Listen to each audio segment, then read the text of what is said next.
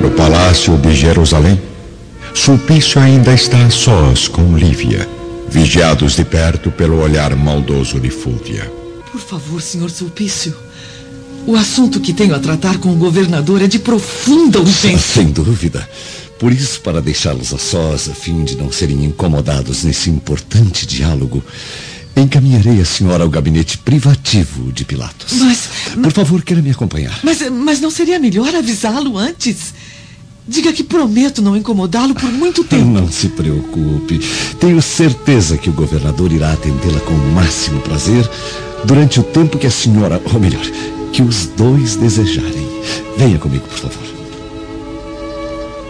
Sabendo que o senador Públio se encontra em animada palestra no salão de reuniões, Sulpício conduz Lívia a um gabinete distante, repleto de perfume, onde estão dispostos preciosos vasos de flores orientais, cheias de aromas profundamente insinuantes. É aqui que Pilatos recebe regularmente a visita secreta de mulheres convidadas a participar de seus prazeres libidinosos. Caminhando às proximidades do palácio de Flamínio Severus, Saul e Agripa retornam ao lar, na agradável tarde da cidade imperial. Mas me conte essa história com detalhes, Saul. Quem é o senador romano que torturou seu pai? Eu ainda não sei. Mas tenho certeza que, assim que descobrir, irei me vingar. Por acaso está pensando em sair à procura desse homem? De modo algum, senhor Agripa. Jamais imaginei ser tratado tão dignamente por uma tradicional família romana como a sua.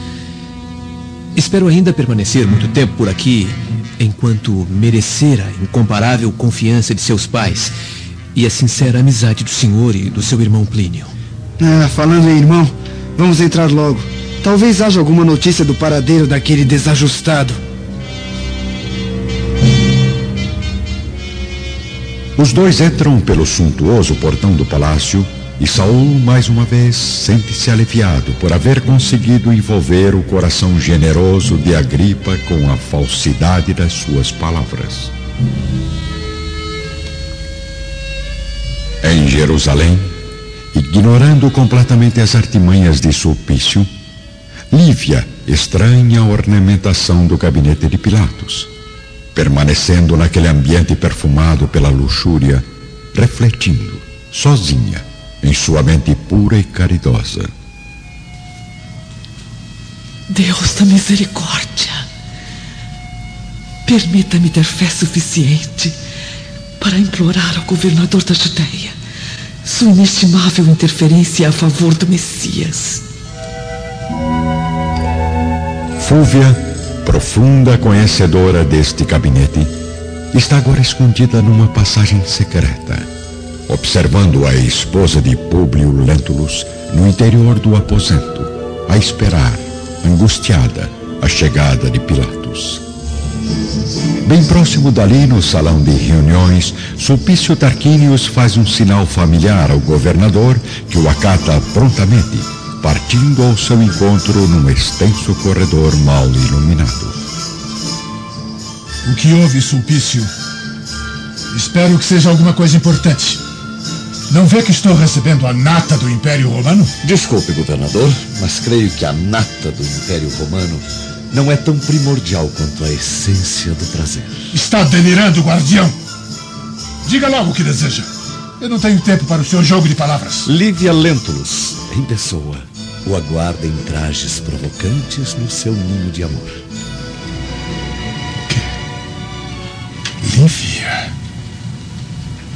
Tem certeza que é ela, Sulpício?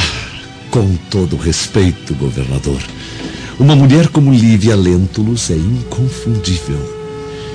E parece que também é insaciável pois já o espera sozinha e ansiosa no gabinete privativo.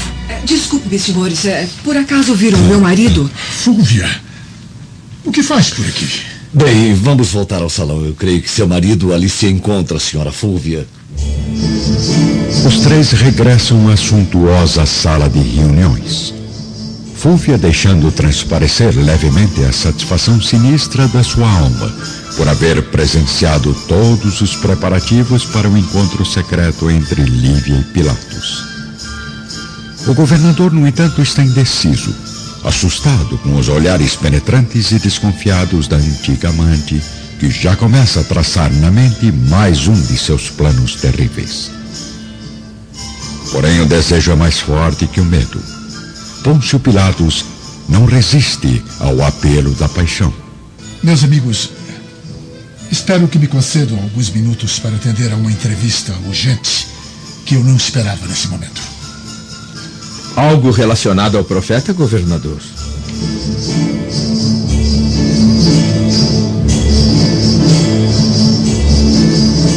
No salão de reuniões, todos aguardam a resposta de Pilatos, que está visivelmente ansioso, mas consegue ocultar a verdade com a habilidade de costume. Sim, meu amigo. Agora que já está mais do que consumada a crucificação do profeta. Ainda aparecem por aqui alguns velhos sacerdotes exigindo uma última confirmação oficial. Mas não se preocupem, meus caros. Pretendo não me estender por muito tempo nessa palestra inoportuna. Com licença. Pilatos se retira, com o consentimento de todos, enquanto Fúvia o acompanha com os olhos transbordando de ciúme. Enquanto isso, na varanda da residência do senador, a pequena Flávia recebe a visita da prima, Aurélia, que chega junto com a escrava Semele. Veja quem chegou, Flavinha! Ai, Aurélia! Que bom que você veio! Você sabe que mamãe não gosta da nossa amizade, minha prima. Mas minha saudade foi mais forte. Consegui despistar as servas e fugir do palácio. Ah, menina levada. Quem é ela, Flávia? Ah, não se preocupe, minha amiga. Ela é Semele, serva de confiança da mamãe. Os olhos dela não me despertam muita confiança. Já em companhia de Lívia, em seu gabinete privado, Pilatos ouve as palavras angustiadas da esposa do senador. Senhor governador, mesmo sem a permissão do meu marido, venho até aqui a fim de suplicar vosso auxílio político para a liberdade do profeta de Nazaré. Que mal teria praticado aquele homem humilde e bondoso para morrer assim, de modo tão vergonhoso, entre dois ladrões? Senhora Lívia, tudo fiz para evitar a morte de Jesus, vencendo todas as minhas obrigações de governador. Mas, infelizmente, a sentença está consumada. Nossas leis foram vencidas pela ira da multidão. Então não é justo esperarmos mais nenhuma providência em benefício desse homem incomparável, condenado como miserável malfeitor? Será o Messias crucificado pelo crime de praticar a caridade e plantar a fé no coração dos seus semelhantes? Infelizmente, nada mais posso fazer, senhora. Sinto muito. Mas não fique desconsolada. Vamos conversar sobre assuntos mais agradáveis. Ao mesmo tempo, no salão do palácio, o senador Públio conversa com um grupo de civis romanos e Sulpício troca algumas palavras com Sálvio, enquanto Fúvia despede-se da irmã Cláudia apressadamente. Por que vai embora tão cedo, minha irmã? Porque não me sinto muito bem, Cláudia. Eu preciso de repouso. Hoje tivemos um dia bastante agitado devido ao julgamento desse profeta criminoso. Quer que alguma serva a acompanhe até sua casa? Não, não, não é necessário. Nos vemos amanhã. Boa tarde. Boa tarde. Fúvia parte apressadamente para o ponto estratégico de observação. Mas antes, se aproxima do senador Públio que está entre os civis. Senador, desculpe-me interromper a palestra, mas eh, eu preciso de sua atenção por alguns minutos. Seja breve, por favor, Fúvia. O assunto é particular. Ah, com licença, senhores. Públio, mesmo a contragosto, sai do salão, ao lado de Fúvia, que não vê a hora de contar-lhe tudo o que sabe ou imagina saber. No aposento secreto, Pilatos contempla Lívia por alguns segundos, em silêncio, enquanto ela medita sobre o futuro do profeta. Diante dos olhos apaixonados do governador, a única mulher que resistiu aos seus impulsos, uma personalidade simples e caridosa, mas que por isso mesmo representa um novo desafio ao instinto de um homem acostumado ao prazer da conquista. Mais do que nunca neste momento, Pilatos deseja possuí-la, tornando a esposa do senador Lentulus como as outras que ali estiveram, um objeto de suas paixões passageiras. Lívia, jamais me esqueci daquela noite repleta de estrelas, em que revelei pela primeira vez a minha ardente paixão. Esqueça por alguns instantes a sentença de Jesus e escute as palavras sinceras do sentimento profundo que guardo em meu coração. Não se aproxime, senhor. No corredor principal do palácio, alma caluniosa de Fúvia acaba de revelar ao sobrinho do marido tudo o que está se passando no gabinete privado do governador. Publio recebe um choque terrível na alma, mas ainda hesita em acreditar na infidelidade da esposa. Lívia, aqui? Enquanto isso, Pilatos não resiste aos impulsos e se aproxima ainda mais de Lívia, tomando-lhe as mãos decididamente. Para trás, governador! Por acaso é esse o tratamento de um homem de Estado para com uma cidadã romana, esposa de um senador ilustre do Império? E mesmo que eu não pertencesse à nobreza, o senhor não deveria jamais faltar-me com o respeito que qualquer homem deve dispensar a uma mulher. Corredor deserto e escuro, Fúvia lança a última gota de seu veneno na consciência do senador Lentulus. Senador, tenho noção do quanto é penoso para um homem acreditar no adultério de uma esposa tão dedicada como a sua. Mas peço-lhe que me acompanhe através destas salas, a fim de descobrir a chave do enigma, verificando a leviandade de Lívia com seus próprios olhos. Está louca, Fúvia? Um chefe de família como eu não deve conhecer as intimidades domésticas de um lar que não seja o seu próprio. Concordo plenamente, Públio. Então vamos nos aproximar de uma dessas janelas. Tenho certeza que poderá observar através de uma delas a veracidade das minhas palavras quando observar a saída da sua mulher do gabinete privado de Pilatos. Ainda na extensa varanda, as pequenas primas estão em companhia da serva Semele. Sinto tanta saudade do meu pequeno irmão. Não fique triste, Flavinha.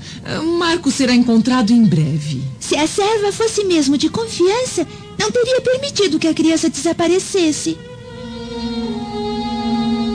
Lançando um olhar doloroso e amargurado ao governador Pilatos, Lívia abandona o gabinete profundamente angustiada, com a alma mergulhada nos mais confusos pensamentos.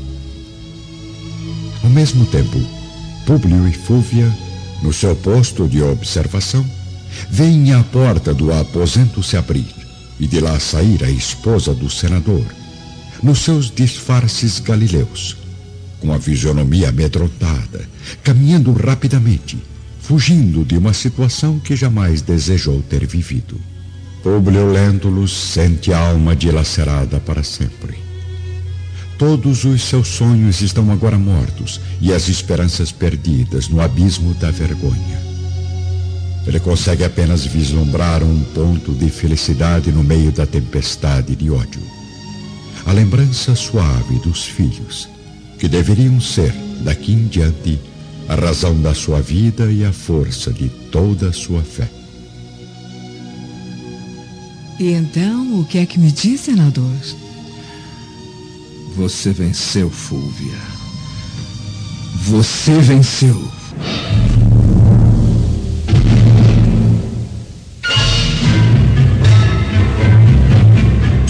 Públio consegue reunir forças para suportar a pressão dos nervos e retornar ao salão do palácio procurando disfarçar os sentimentos que atormentam sua mente.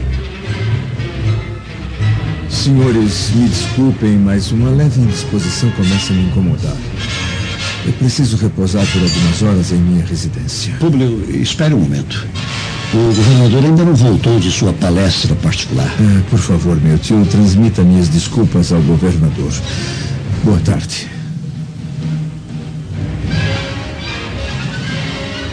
O senador se retira, desanimado, enquanto Fúvia, escondida entre os pilares do edifício, observa Públio sair do palácio ostentando nos olhos traidores o falso brilho da vitória.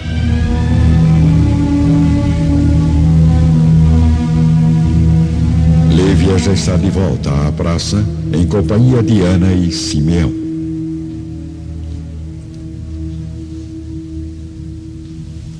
Meus amigos, infelizmente nada pude fazer. Tudo está perdido. Senhor, Divino Pai, por que existem almas tão perversas e cruéis neste mundo? A sentença foi consumada. Não há mais nenhum recurso. O profeta carinhoso de Nazaré jamais nos acolherá novamente com suas consolações de fé e amizade. A cruz de hoje será o prêmio desse povo ensandecido à sua bondade inesgotável. Seja feita, então, a vontade do Pai que está nos céus. Nas sombras da minha velhice, reconheço agora que o Messias nunca nos ocultou a verdade dos sacrifícios e dos martírios que o aguardavam na terra, a fim de nos ensinar que o seu reino não se encontra neste mundo. Ah, será tão doloroso suportar a saudade daqueles olhos sagrados e confortadores. A felicidade radiante que suas palavras conduziam aos corações mais amargurados. Honras e glórias, mocidade e fortuna, bem como as alegrias passageiras do plano terrestre, de nada valem. Pois tudo aqui vem a ser ilusão que desaparece nos abismos da dor e do tempo. Não, Lívia. Você não deve sentir saudade de alguém que jamais irá partir, que estará sempre presente nas almas mais humildes e sensíveis, porque a única verdade é que seguiremos todos o caminho do reino eterno.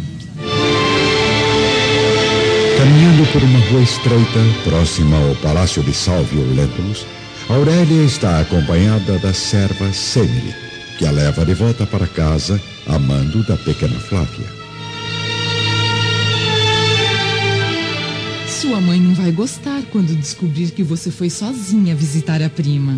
Ela só vai descobrir se alguém lhe contar. Não me olhe assim, Aurélia.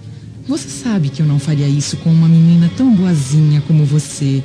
Mas se a senhora Fúvia já estiver no palácio, o que poderemos fazer? Isto não lhe interessa, escrava. Vamos logo, eu preciso entrar escondida em minha casa antes que as servas de mamãe retornem do Gólgota. Que mal lhe fiz para me tratar de modo tão rude, menina? Nada. Apenas não gosto de você.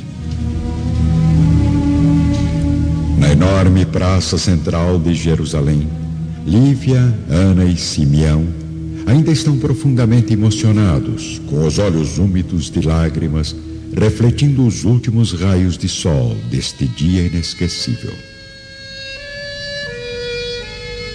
Meu tio, Nunca mais veremos Jesus. Não diga isso, filha.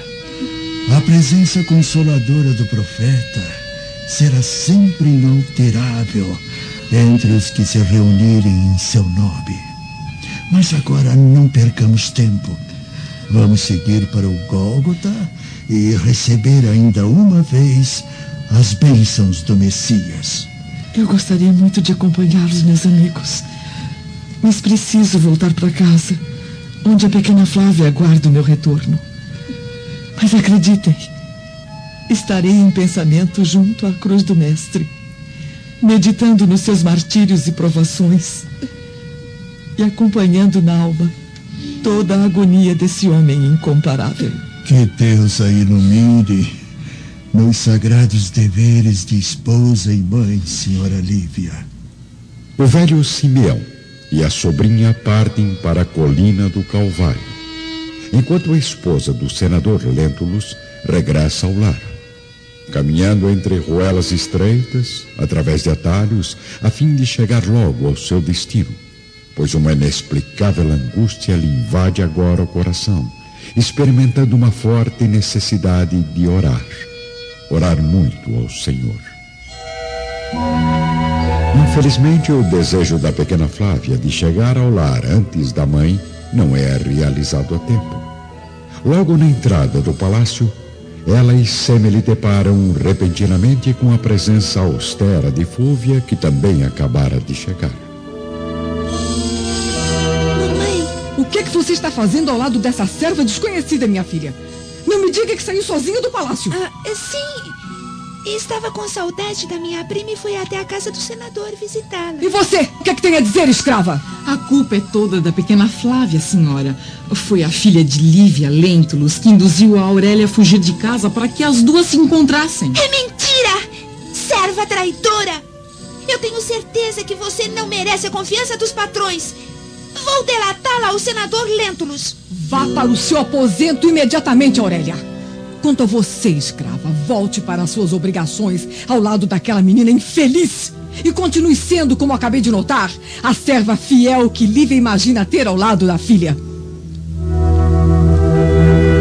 A pequena Aurélia entra no palácio aos prantos, quando surge a figura imponente de Sulpício Tarquínios, que se dirige a Fúvia, sem reconhecer a fisionomia de Semele.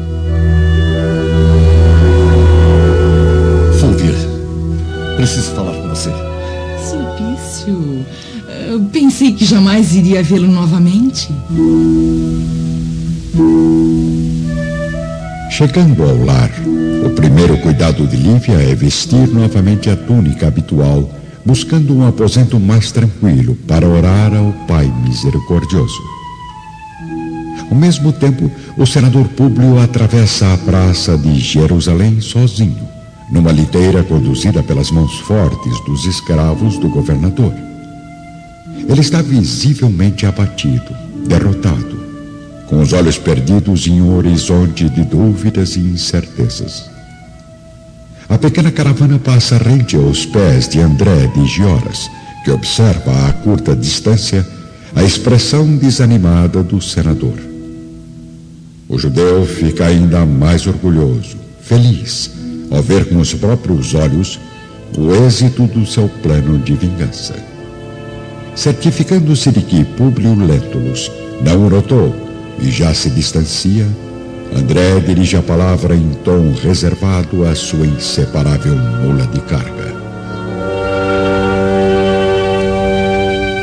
Viu como está a aparência do pomposo senador, minha amiga? Parece mais triste e amedrontado que o pobre profeta à beira da morte.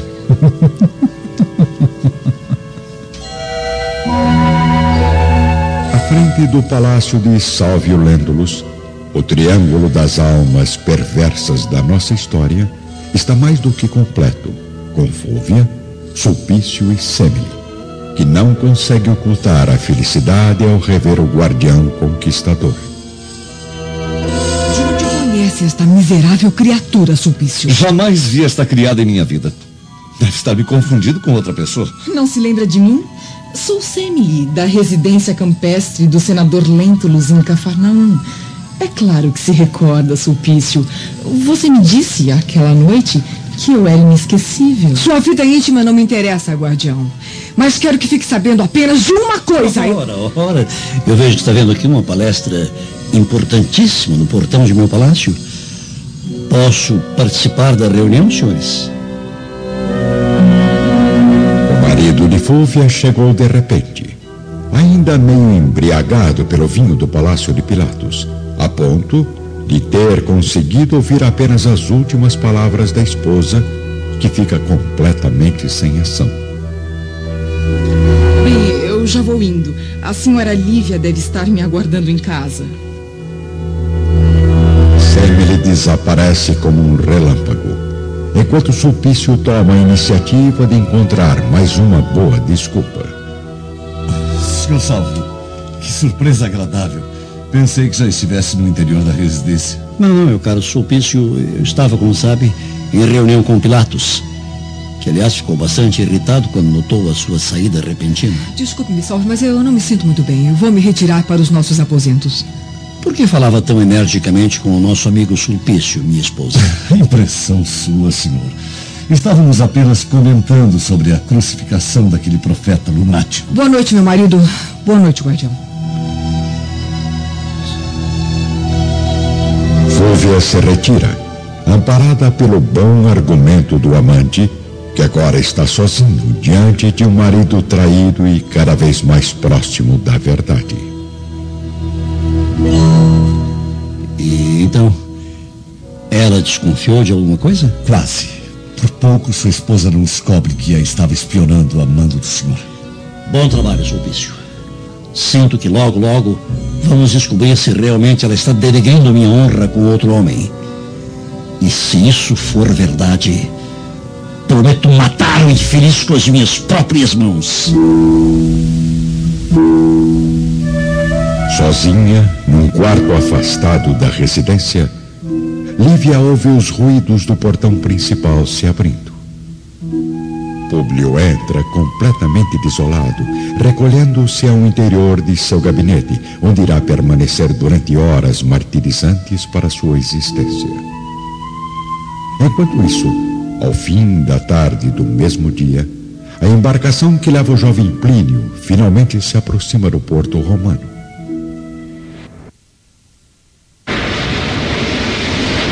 Está fraco, mal se levanta mas consegue avistar entre os escravos que se encontram à margem a figura do velho marinheiro que o havia levado a Jerusalém.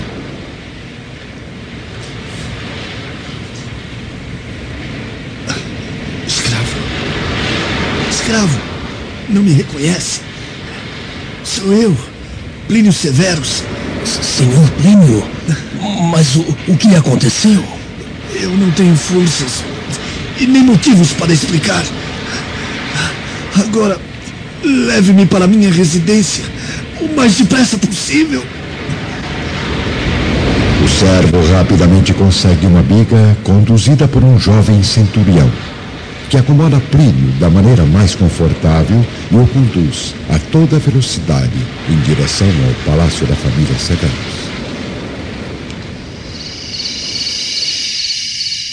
Casa do senador Lentulus, a pequena Flávia está agora com a mãe, que observa de uma das janelas da residência os movimentos no Monte do Gólgota, onde as três cruzes já estão sendo erguidas, ante uma multidão aglomerada ao seu redor. Por que está tão triste, mamãe? Porque hoje algumas almas invejosas destruíram o único sonho de um povo sofrido e carente. Uma daquelas três cruzes que estamos vendo é a do profeta de Nazaré? Sim, filhinha. Infelizmente é verdade.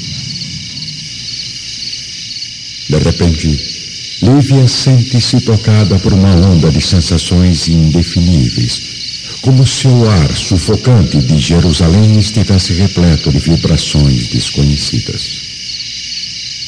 Completamente fora de si, a esposa do senador consegue vislumbrar através dos olhos espirituais a grande cruz do Calvário cercada de infinitas luzes brilhantes, moldadas por nuvens escuras de uma atmosfera pesada a pronunciar uma intensa tempestade.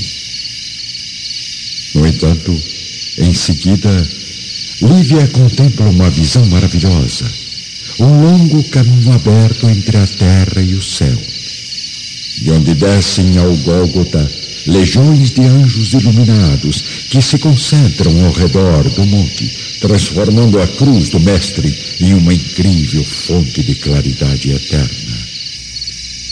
No fundo da alma, ela consegue ver o Messias, rodeado pelos poderosos mensageiros e com o coração invadido pela maior emoção de sua vida. Nota que Jesus desvia levemente o olhar em sua direção numa onda de ternura e misericórdia, como se o Mestre, do alto de sua glória, transmitisse uma mensagem exclusiva para os seus ouvidos desesperançosos.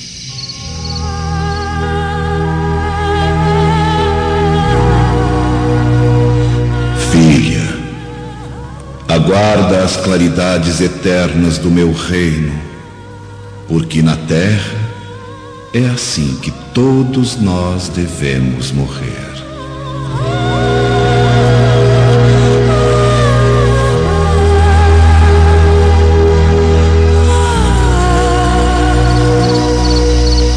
Lívia, ainda dominada pela incrível visão que contempla na alma, deseja responder às palavras suaves do Messias, mas tem o coração sufocado por um sentimento radiante de espiritualidade.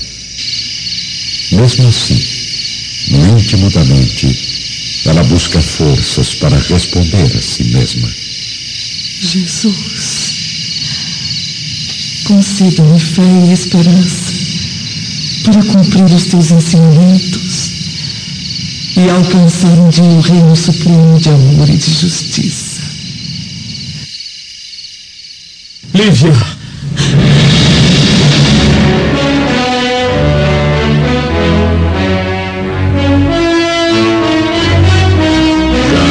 conforto do seu aposento, o jovem Plínio repousa no leito, observado pelos pais, pelos irmãos e pelo escravo Saul. Tenha forças, meu filho. O médico já está chegando. Que isso, Calpurnia? Nosso filho não está morrendo? Sim, meu pai. Graças aos deuses, eu consegui sobreviver ao ataque violento dos ladrões. E Graças também a um velho judeu que afugentou os criminosos e salvou a minha vida. Velho judeu? Sim. A dor era insuportável. Mas, inacreditavelmente, aquele homem me acomodou numa mula de carga e me levou à sua própria casa. Um sítio afastado do centro, onde bebi uma mistura de ervas palestinas que foram a minha salvação e alívio durante a viagem de volta. Precisamos recompensar essa nobre alma, meu marido. Ah, não, não se preocupem. Eu já entreguei ao judeu tudo que me restava. Dois mil sestércios. Mas, mas isso é uma pequena fortuna. Eu não tinha escolha, Agripa. Ou entregava ao miserável meus últimos pertences, ou ele não me conduziria de volta ao porto de Jerusalém. Sítio? Mula de carga? É, é, por acaso, Sr. Plínio, Hã?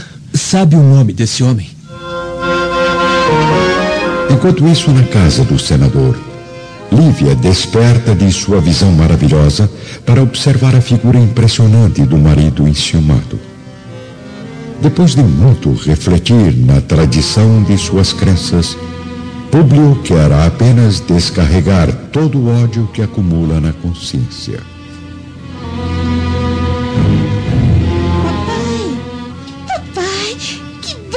você voltou? Vá para o seu quarto, minha filha. Eu preciso conversar com sua mãe. A pequena Flávia se retira, fitando os olhos de Lívia cheios de lágrimas, recordando ainda na memória a visão abençoada de Jesus e dos mensageiros celestes. O senador, mesmo tocado pela ira, jamais havia visto a esposa tão espiritualizada e tão bela como neste instante. Mas o demônio da calúnia o convence de que o pranto de Lívia nada mais é que um sinal de arrependimento por haver traído a honra do marido.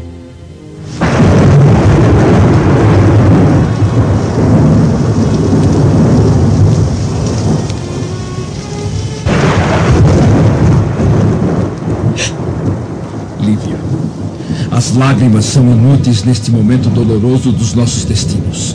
Porque todos os laços de amor que nos uniam estão agora partidos para sempre. O que? Mas o que é isso, Publi? Fique quieta.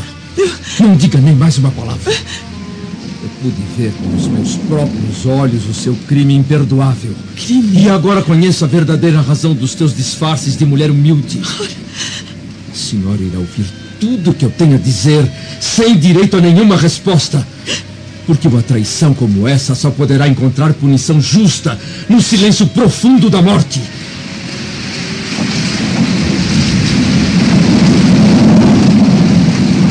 Eu não quero matá-la. Não porque haja piedade em minha alma, mas porque tenho uma filha que sofreria demais com o meu gesto. Ainda respeito meu nome e as tradições da minha família. E não pretendo ser um pai desnaturado e criminoso. É por isso que desprezo, em face das provas concretas da infidelidade, toda e qualquer expressão da sua personalidade indigna, para conservar viva nesta casa apenas como uma figura materna que é sagrada até entre os seres irracionais. Lívia expressa nos olhos suplicantes todos os martírios que começam agora a dilacerar seu coração carinhoso e sensível. Ajoelhada aos pés do marido, com humildade, ela procura buscar na realidade dos fatos alguma explicação para este pesadelo, enquanto lágrimas dolorosas descem sobre seu rosto incrivelmente abatido. No meio do sofrimento, porém, a esposa do senador parece sentir ainda a bênção das mãos de Jesus, lavando sua alma de todas as preocupações mundanas, anestesiando seu coração aflito, enquanto tenta esclarecer o motivo da grande calúnia.